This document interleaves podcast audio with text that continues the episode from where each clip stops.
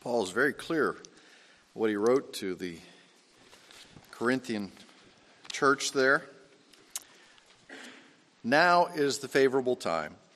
Now is the day of salvation. Therefore, we don't put any obstacles in anyone's way. We want the Lord to work in their life. And it's hard as humans um, we're full of obstacles, okay? Our personality may be an obstacle, or the way that we go about things might be an obstacle. And whenever we share the gospel, we need to make sure that we, we address that and say, Lord, get me out of the way. Lord, take me out of the equation that the only voice that person would hear, the only face they would see, would be the voice and face of Jesus Christ. So let's go to him now in prayer.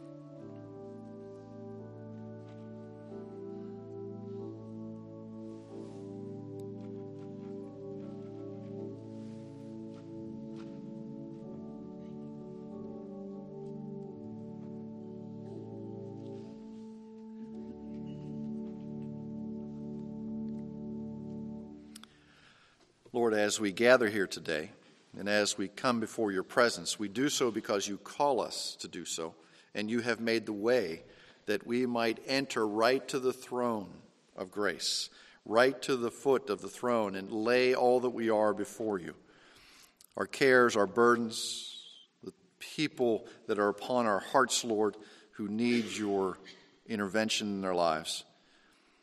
Lord, remind us that it is not our efforts that get us there to the throne of grace, but it is the work of Christ. He has satisfied what we could not satisfy. He has taken the wrath of your sin upon himself and removed it from us, that we might know salvation, that we might experience grace, that these things that we do not deserve, yet you give them to us because the one who did not deserve punishment took it in obedience to you, took it out of love for you and love for us, that we might be called the children of God. Now, Lord, you call us to, to live in obedience to those things that are laid before us in your word, that we might, by the power of the Holy Spirit, walk in a path that is pleasing to you. And that, Lord, when we, when we take these things that you have given to us as believers, when we take these, this precious word that you have placed in our hearts and, and, and we, we act upon it, and we demonstrate it in, in deeds of love and compassion, in, in words of truth and of life, Lord, we pray that we might be mindful to, to remove ourselves from the equation as much as possible so that the words that they hear and the actions that people see are your words and are actions that flow from the love that you've placed in our hearts. For that's the only way that we're able to love others in that fashion is because you have taken the initiative. You have done the work in our hearts and loved us first. Lord, we are grateful that we can see this truth not in a mind of just of reason, but in, with the eyes of faith. The faith that you give to us, the faith that you plant in our hearts, this loving and, and caring faith and, and this gift that is given to us, that we might see the truth of the things of Jesus Christ, that we might demonstrate them to those around us. Lord, we know that there are people in, in each of our lives, whether they be family members, whether they be friends, whether there are people within this congregation that we just know as acquaintance, people in our workplace, uh, in our neighborhood that need to hear these things and need your intervention. Some will need your healing power. Some, Lord, to strengthen families and, and bind relationships together. Others, Lord, of perhaps we know of people that have reached such a point that that we just lay them before you. We don't know what to pray for or how to pray for them, but we trust them into your care and presence that you will bring upon their lives those things that they need, those things that will open their eyes and give them understanding to who you are and what you are doing in the midst of whatever it is that they are facing. Lord, bring your healing and mercy to their lives. Lord, we come to you and are grateful for this gift of faith and the chance to be here, that we might know the sweetness of, of the fellowship and a chance to worship and, and to see and hear your word. Lord, we come to you because Christ has changed our hearts. And we share together the prayer that he taught us as we say together Our Father, who art in heaven, hallowed be thy name. Thy kingdom come, thy will be done, on earth as it is in heaven. Give us this day our daily bread, and forgive us our debts, as we forgive our debtors. And lead us not into temptation, but deliver us from evil. For thine is the kingdom, and the power, and the glory forever. Amen.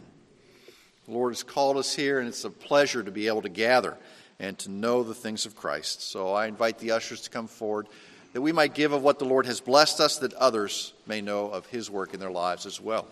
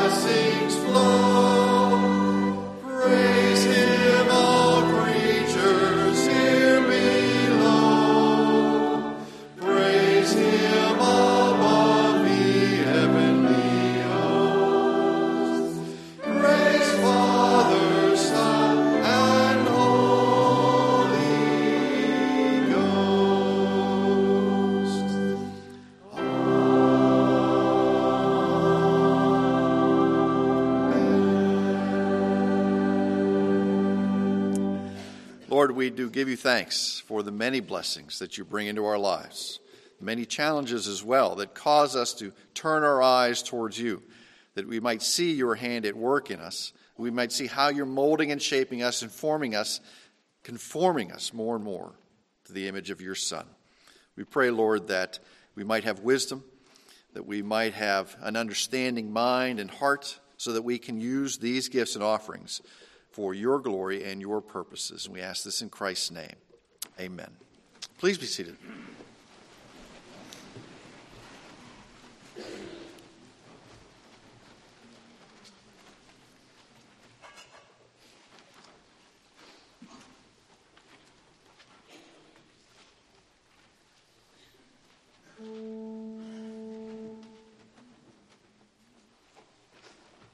Shut the door.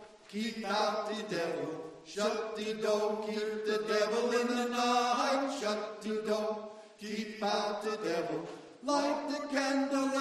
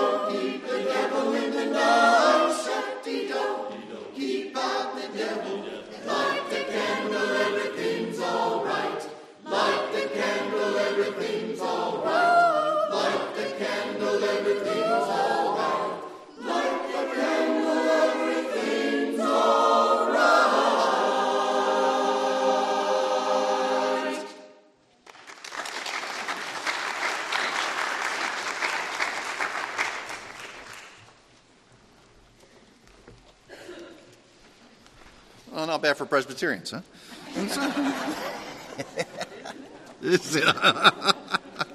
Acts 24. Acts 24.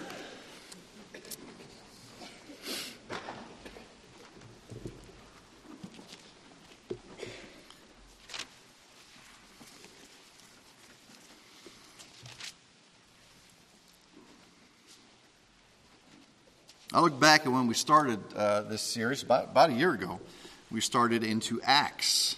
And here we are in the 24th chapter.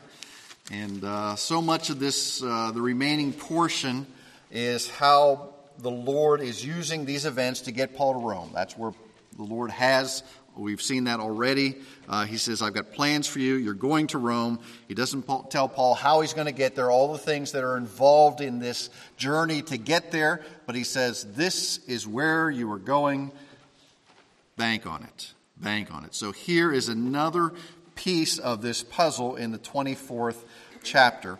Uh, if you're able, would you stand with me as we read about Paul's experience before Felix? Heavenly Father, I ask that you would come upon us, open our eyes to your word, so that today we understand it, so that today it penetrates our hearts, enlightens our minds, opens our eyes to what you have for us, for your grace and your mercy, and how you call us then to live. We ask this in Christ's name. Amen. Acts chapter 24. And after five days, the high priest Ananias came down with some elders with a certain attorney named Tertullus. And they brought charges to the governor against Paul. And after Paul had been summoned, Tertullus began to accuse him, saying to the governor, since we have through you attained much peace, and since by your providence reforms are being carried out for this nation, we acknowledge this in every way and everywhere, most excellent Felix, with all kindness. Now, I'm going to stop there and say, for you lawyers, isn't this how you address the judge every time you stand before them? I mean, you're just going to schmooze. Uh, Tertullus is schmoozing Felix here, okay? And we'll look more at that. But you can just see, since we have attained much peace, and on and on. Sorry to embellish, okay? Uh, verse 4. But that I may not weary you any further, I beg you to grant us by your kindness a brief hearing for we have found this man a real pest and a fellow who stirs up dissension among all the Jews throughout the world and a ringleader of the sect of the Nazarenes. And he even tried to desecrate the temple. And then we arrested him and we wanted to judge him according to our own law. But Lysias, the commander, came along and with much violence took him out of our hands, ordering his accusers to come before you. And by examining him yourself concerning all these matters, you will be able to ascertain the things of which we accuse him. And the Jews also joined in the attack, asserting that these things were so. And when the governor had nodded for him to speak, Paul responded, Knowing that for many years you have been a judge to this nation, I cheerfully make my defense, since you can take note of the fact that no more than twelve days ago I went up to Jerusalem to worship and neither in the temple, nor in the synagogues, nor in the city itself did they find me carrying on a discussion with anyone or causing a riot. Nor can they prove to you the charges of which they now accuse me. But this I admit to you that according to the way which they call a sect, I do serve the God of our fathers, believing everything that is in accordance with the law and that is written in the prophets having a hope in God, which these men cherish themselves, that there shall certainly be a resurrection of both the righteous and the wicked.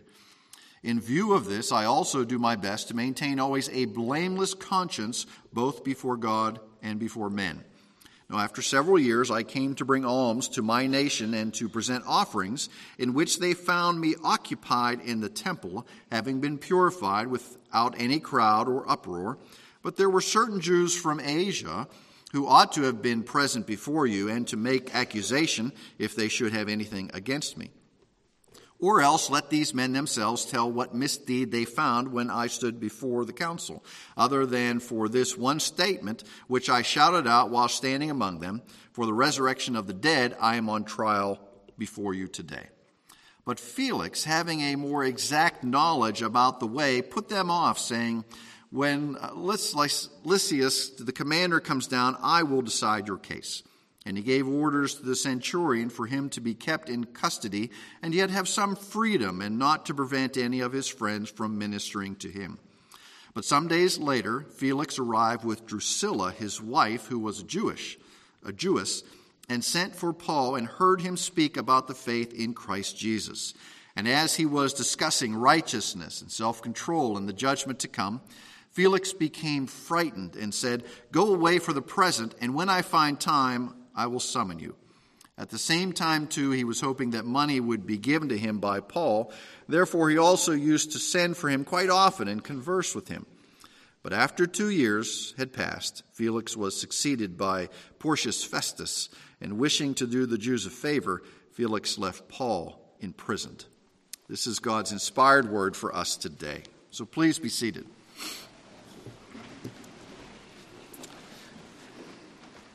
Does anybody know the name J. Wellington Wimpy? He was a friend of Popeye's, remember? Okay, and he said that I will, I can't even imitate him, I will gladly pay you Tuesday for a hamburger today. Okay, a put off payment for, for a little bit. Okay, now uh, only Robinson Crusoe had everything done by Friday, right? Well, these are bad. Some of these are bad, I want to tell you. There was once a contest for the worst procrastinator, but none of the applications arrived in time, so they didn't have it. Okay, Mark Twain said, Never put off till tomorrow what may be done the day after tomorrow. Now we'll get a little bit more serious. You cannot escape the responsibility of tomorrow by evading it today. That was Lincoln. Procrastination is my sin. It brings me naught but sorrow. I know that I should stop it. In fact, I will tomorrow. Okay? The theme of procrastination is woven in and around this narrative about Paul's experience before Felix. Okay?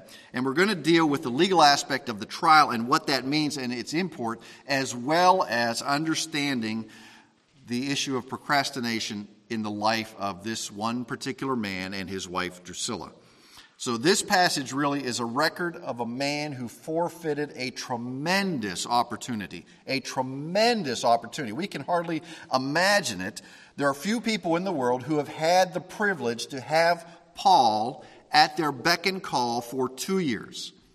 I mean, Paul would have been a, a, very, very interesting person to, to speak with. Intellectually, he was brilliant. Spiritually, he was rich. Through all of his travels and his travails over the years, he must have been culturally very interesting to hear all the places that he had been and all the things that he had experienced.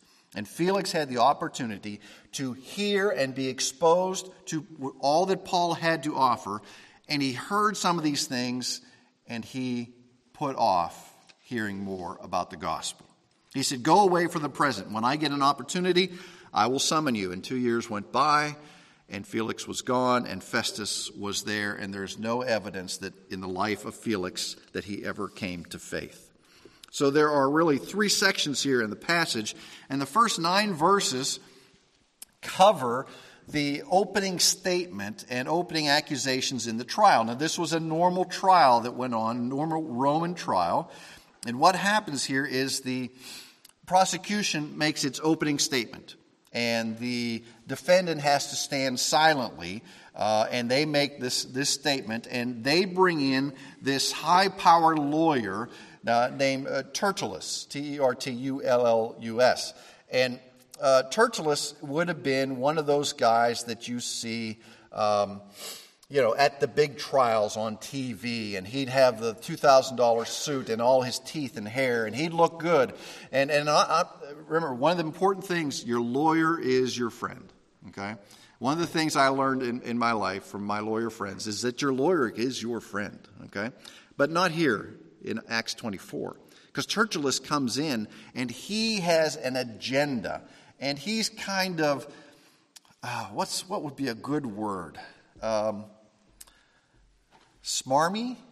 Is, he, is, that a word anybody knows? You know, just kind of ooey and, and, and you know because look let me read again and, and how he opens this since we have through you attained much peace he's speaking to, to felix who is the judge in this instance and since by your providence reforms are being carried out for this nation, we acknowledge this in every way and everywhere, most excellent Felix, with all thankfulness. But that I may not weary you any further, I beg you to grant us by your kindness a brief hearing. So, more than half of his opening statement is spent on attempting to butter up the judge. Okay? He wants to get on Felix's good side. But the issue is if you've read the chapter before, in 23, 26 to 30, Felix has already received a letter from Claudius Lysias, who is the guy who ordered um, Paul up to Caesarea to be heard. So he really knows what's going on here. He has a good understanding.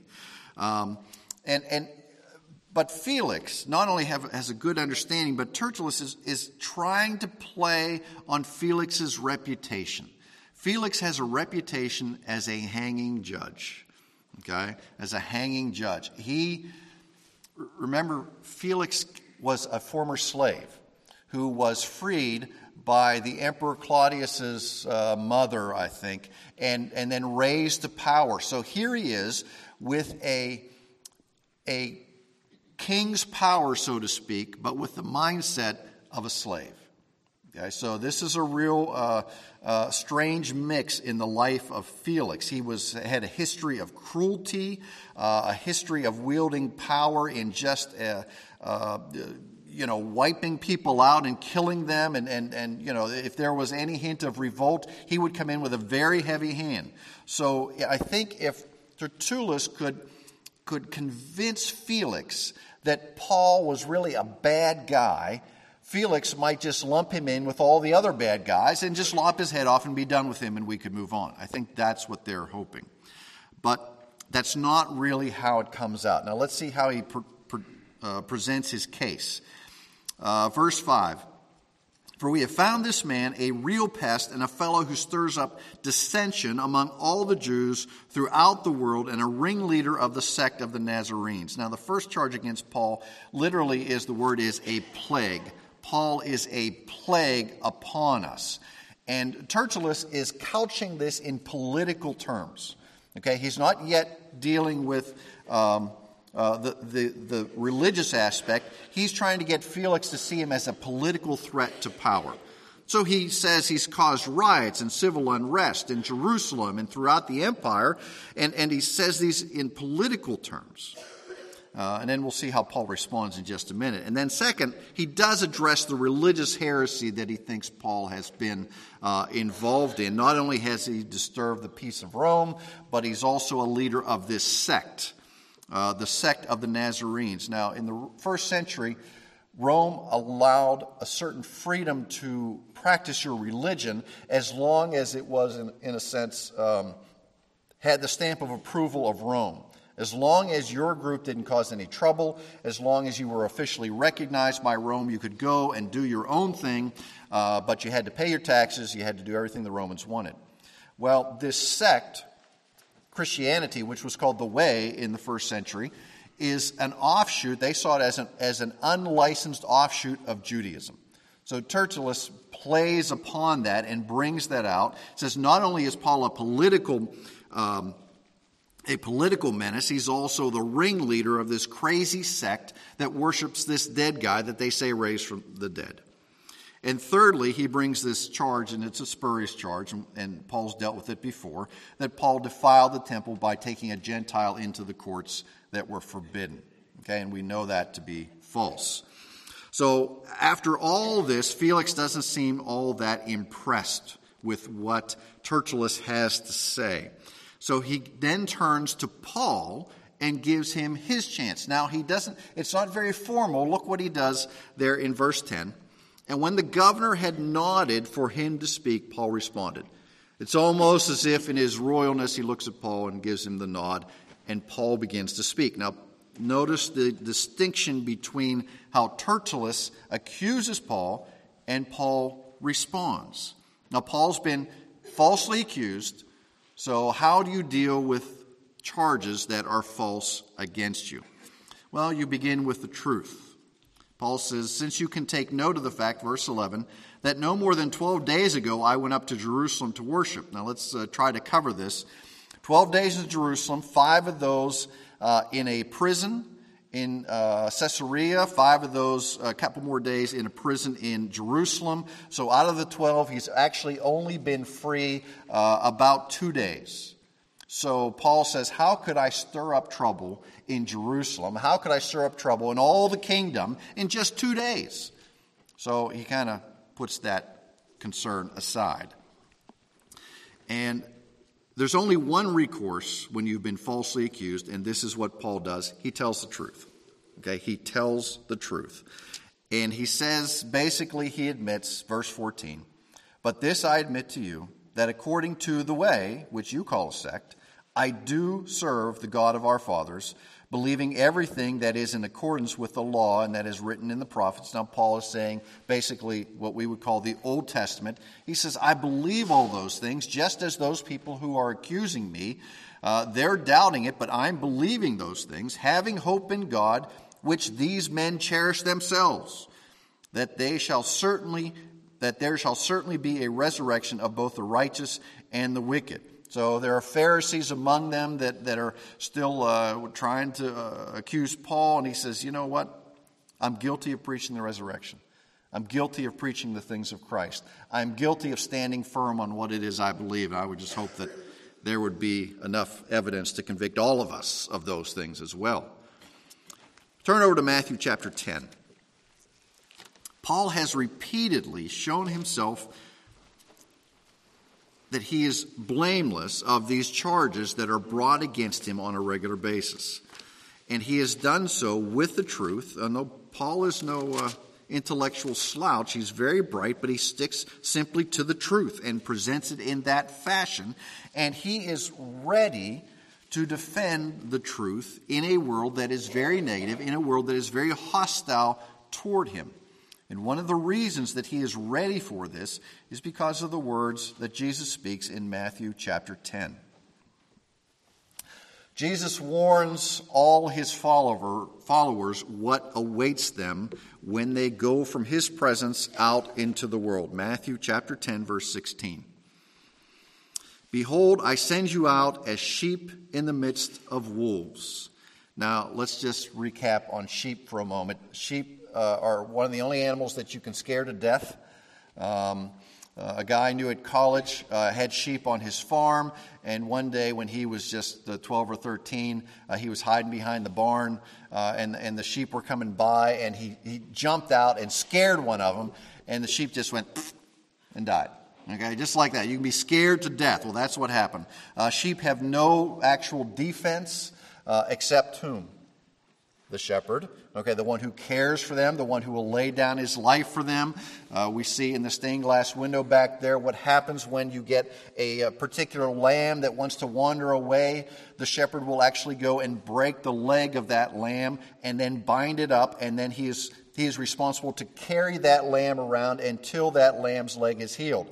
And it, it's like um, what we say to our children when we're going to uh, discipline them uh, when they're young. It's going to hurt me more than it's going to hurt you. They never believe that. I, I don't think they believe that. Well, th- this is the type of thing. Uh, you know, the shepherd is then responsible for the care completely of the sheep, and the lamb who he now has to carry, he, he carries around with him day after day after day.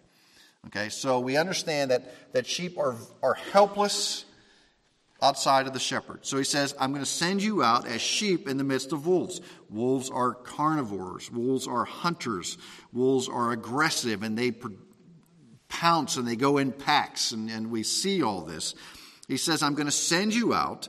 So I want you to understand there will be a certain amount of hostility when you begin to confront the world with the truth of the gospel. They will not like it. You will be sheep in the middle of wolves. So, to do that, what you have to be, the second half of 16, you must be shrewd as serpents and innocent as doves. You must be shrewd. You must be wise. You must be clever. You must be careful. You must plan your strategy, not in an evil fashion, but plan your strategy knowing the audience that you are going to address. So you have to be careful, and then you also have to be innocent. You have to be guiltless. Okay, and, and it's very clear in Scripture that, that you know your your your um, um, what's the word? How the community knows you. Reputation. Your reputation should be spotless within the community.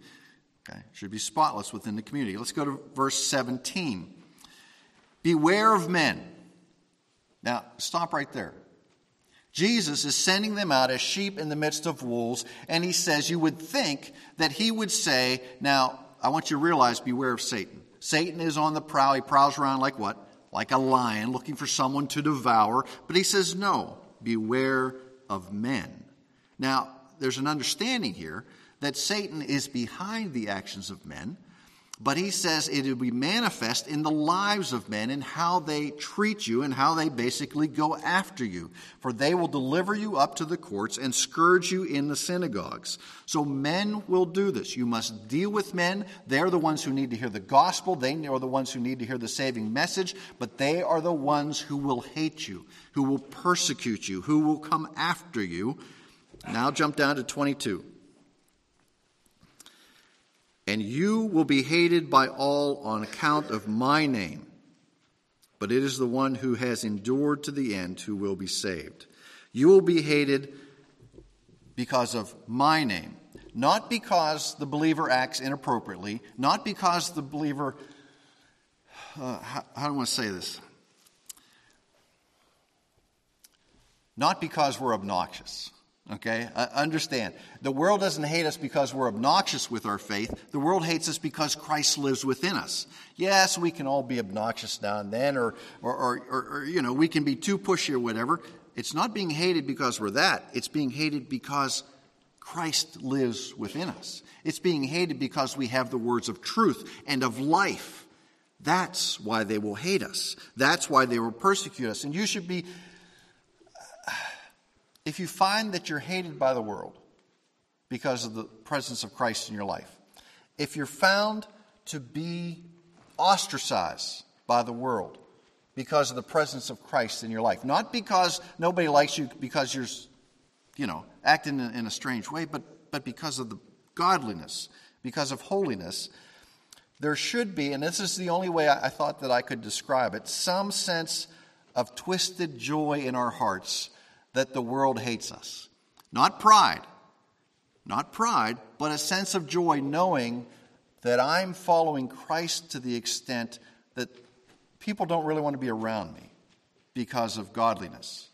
Now, if we ever say people don't want to be around me because of godliness, okay, well, then you're not godly. as soon as you say, as soon as you drop humility and say, take pride, then you're not godly, so you're in trouble. But if there's some sense of, of acknowledgement that, well, no, I understand people don't want to be around me because of the work of Christ in your life, that is a good thing. Luke 6 talks about that. Blessed are you when men hate you and shall separate you from their company. Shall separate you from their company. Not because you're proud, prideful, or obnoxious, but because of the presence of Christ in your life. Okay? So back to Acts So we see that all these things are happening, and Paul's aware of this as he goes before these councils. He is uh, prepared to face these things uh, and prepared to do them in a fashion that is bold and uncompromising on the things of Christ. And really, the underlying issue that Paul is, is, is facing here is that he has preached the resurrection. We know that all these things have come upon Paul because he preaches the resurrection of Jesus Christ. So, what does Felix do? 22. But Felix, having a more exact knowledge about the way, put them off, saying, When Lysias, the commander, comes down, I will decide your case. He knows that Tertullus has buttered him up, and he knows the Jews have lied because of Lysias's letter that accompanied Paul. So Paul is a Roman citizen. He has certain rights, so Felix has to balance the, the upsetness that it might cause with not acting with the rights of Paul as a Roman citizen. So he puts him on a kind of modified uh, jail, modified prison. People can come and visit him and care for him, um, but he can't get anywhere, and we see for the next two years he is kind of held there. Now, we're going to take a little side trip here to find out a little bit about this person, verse 24. But some days later, Felix arrived with Drusilla, his wife. Now, this helps us understand the type of person that Felix is in particular. Now, it says that his wife was a Jewess. And they, they're going to bring Paul up to hear a little bit more about this faith that he's talking about. Now, Drusilla was one of the three daughters of Herod Agrippa the first. And we saw how Herod Agrippa died back in Acts chapter 12 um, because of some, um, uh, the exact reason, but it was prophesied that this is the way you're going to die, and the worms came and ate him, Acts 12, verse 23. Uh, he said he was eaten by worms. It was a terrible way to go. Well, Drusilla was born in about 38 AD and was promised at a very young age, which was common, uh, to a guy named Epiphanes, who was the son of a king. And the deal was if uh, this guy uh, becomes Jewish, then you can marry Drusilla. Well, he backed out on the issue as, as the day got closer. Um, so after the death of Agrippa, Drusilla's brother, Agrippa II, became king, and he gave her in marriage to a guy named Aziza. Now, Aziza was, uh, uh, it's not important how much we know about him, but he was an interesting guy, but he didn't carry out his end of the bargain either. So along comes Felix. And Felix casts his eye on Drusilla. Now, Drusilla was apparently one of the um, most beautiful women in the uh, area at that time. It's, it's written about uh, by uh, some historians of that day of her beauty. So Felix comes and um, uh, smooth talks, smooth, smooth talks her, uh, and, and eventually convinces her to leave her present husband and come and be his third wife. Okay? So she abandons Aziza, comes and is Felix's third wife. Uh, his, his, the wife that she is replacing was also named Drusilla, and, and that Drusilla was the granddaughter of Antony and Cleopatra. So we have two people here Felix, who's ruthless, who was a slave and now basically has the power of a king, who is known as the hanging judge, who um, went and stole another man's wife and that wife who is there now grew up in a Jewish household, so she has this history involved. Um, she abandoned a husband and went and followed another one, and she knows the uh, ruthlessness with which Felix acts, and yet she is there to hear the gospel now. Okay? So they summon for this meeting, and if you're Paul and you know these things, how do you share the gospel with Felix and Drusilla. Hmm. Verse 25. And he, that's Paul, was discussing righteousness, self control, and the judgment to come.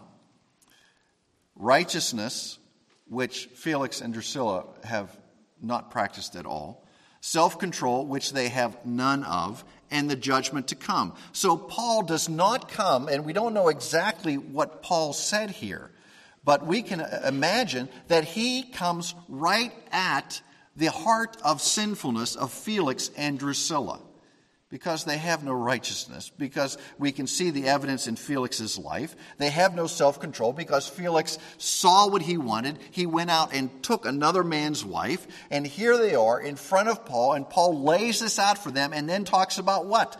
There's judgment to come. When you do these things, when you offend God with your unrighteousness and your lack of self control, seeking after only your own heart, there's judgment to come. In verse 25, Felix became frightened. Okay, that's a nice way to put it. The word there is shuddered. Okay, Felix got walloped, okay, by his own guilt and by his own sin. Not enough to believe at that point. Not enough that his life would be forever changed. Not enough that he would throw himself down before Paul and ask, like the rich young ruler, What must I do to be saved? Instead, he acted the other way Go away. I'll send for you again and we can talk some more. He was frightened by the confrontation he had and the evidence of his own sin, and he said, Go away and come back. Because Felix represents the type of person who does not understand his own personal sin and the weight that it carries. This is one of the examples we can take from what Paul has taught here. In our own day, I think there's an ever increasing number who view all moral things as relative. And we as believers need to find a way to speak into the culture the truth and raise its standard, that it understands where the truth is, what the truth is, and how that truth causes us and calls us to live. In a time when sin is viewed as a variety of things. a different type of life. It's a disease. It's a societal problem. Okay? The gospel speaks of responsibility, and the gospel speaks of self control. In an age when humans know that something is wrong, if you ask people, most people understand that something is wrong out there. Though most, most in society have rejected certain categories like absolutes, categories of personal sin, categories of guilt. Christians must provide the world with an understanding, with a moral compass, and, and help them understand that someone is wrong. Okay? Not just something is wrong, but someone is wrong. And that someone is who? It's right here in my own heart, my own issue. The problem is not out there. If we could just change the world, then things would be better. The problem is what? Change your heart. That's where we have to start. And unless this happens, unless r- repentance comes upon us, then I'll continue to think that society is the problem and I don't have a problem. Therefore, I don't need to address anything in my life. I mean, all you have to do is look at the, the headlines the last couple of weeks. How long did it take for people to begin to try to explain away the actions of these two guys in Boston? Okay? There's one doctor, he wants the brain of the older brother because the older brother was a boxer, and he's convinced that he must have had brain damage to act in such an irrational and violent way because there's no other explanation for such behavior. He came to this country, he had every opportunity, and what did he do? He acted in this way. It must be brain damage. Must be. I've heard and read things this, this past couple of weeks. Well, to explain these behaviors, the boys must have been bullied. They had a tough time fitting into our society. Okay? Uh, they were angry at actions that, that our country had taken in other countries. And, and somebody said, How could these two young boys, and they addressed them as young boys, act in such a way when all the, the benefits they had, this country embraced them and gave them all this stuff? They want to address the issue of the heart. It's an issue of sinfulness within our heart. If we can explain away our person, personal responsibility, then why do I need a Savior? who is personal. Why do I need anything from God if it is society's fault? See, facing our own issue and not blaming anyone else is not very popular in the world today. But if we're going to address our own problems, if we're going to address our own sinfulness, we have to start today. And we have to address our own first. At the start of the Battle of Trenton, on the Delaware River during the Revolutionary War. It was on Christmas Day when this battle took place. And George Washington crossed the river with his troops on Christmas Eve. And it was a bitterly cold night, and there was ice on the river. And there's George Washington. He's, he's crossing in boats at three different places. And the commander of the English troops was really a Hessian officer named Colonel Rowe. And he was there in a nice warm house and he was playing cards that night. And he left instructions not to be disturbed. And when an orderly came in with a note, uh, in typical kind of Prussian uh, mentality, he kind of was, was put off because this guy interrupted his card game, and he took the note and he put it in his pocket. And he went back to playing cards. That note was found on his dead body the next day, and that note informed him that Washington and his troops were crossing the river. See, he took this and he put it off. He says, I'm not going to deal with that now. I'm not going to address that now. I've got other things to do. Paul said, Today is the day of salvation. Act while he is near. We think of things in our lives. There's a quote that says, If vice has slain its hundreds and pride its thousands, Surely procrastination has slain its tens of thousands. Its tens of thousands. I don't know what the Lord's calling you to do today. It may be that for you, He's calling you to believe upon the Lord Jesus Christ as your Lord and Savior today. Maybe you have never done that. Maybe you have thought eh, your entire life that, that I have been a believer, I've been surrounded by the things of Christ, but there is always just something missing in your life, some emptiness. When it's you in the darkness and you're alone, there's this hole in your heart, and you go, Why do I feel this way? What is it in my life that is not here? Perhaps you have never actually believed and received Jesus Christ as your Lord and Savior. Today is the day of salvation. Today is the day of salvation for you. God has promised forgiveness to your repentance. He has not promised tomorrow for your procrastination. Let's pray.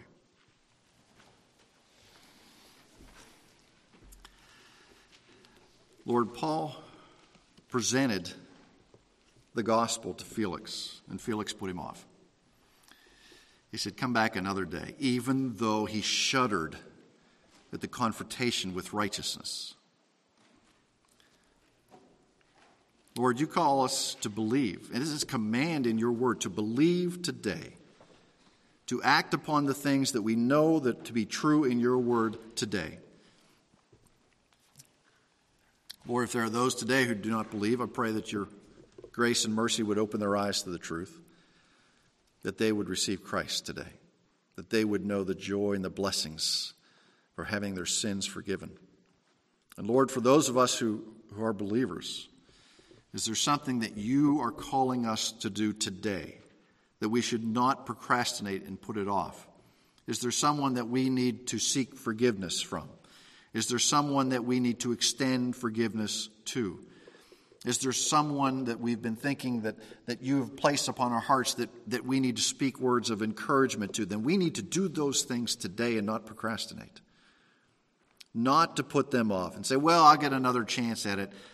Lord, move us today that we would act in a fashion that would demonstrate the things of Christ, that would demonstrate things of righteousness and self control, understanding that you are the judge over all things. Move in us today, I ask in Christ's name. Amen.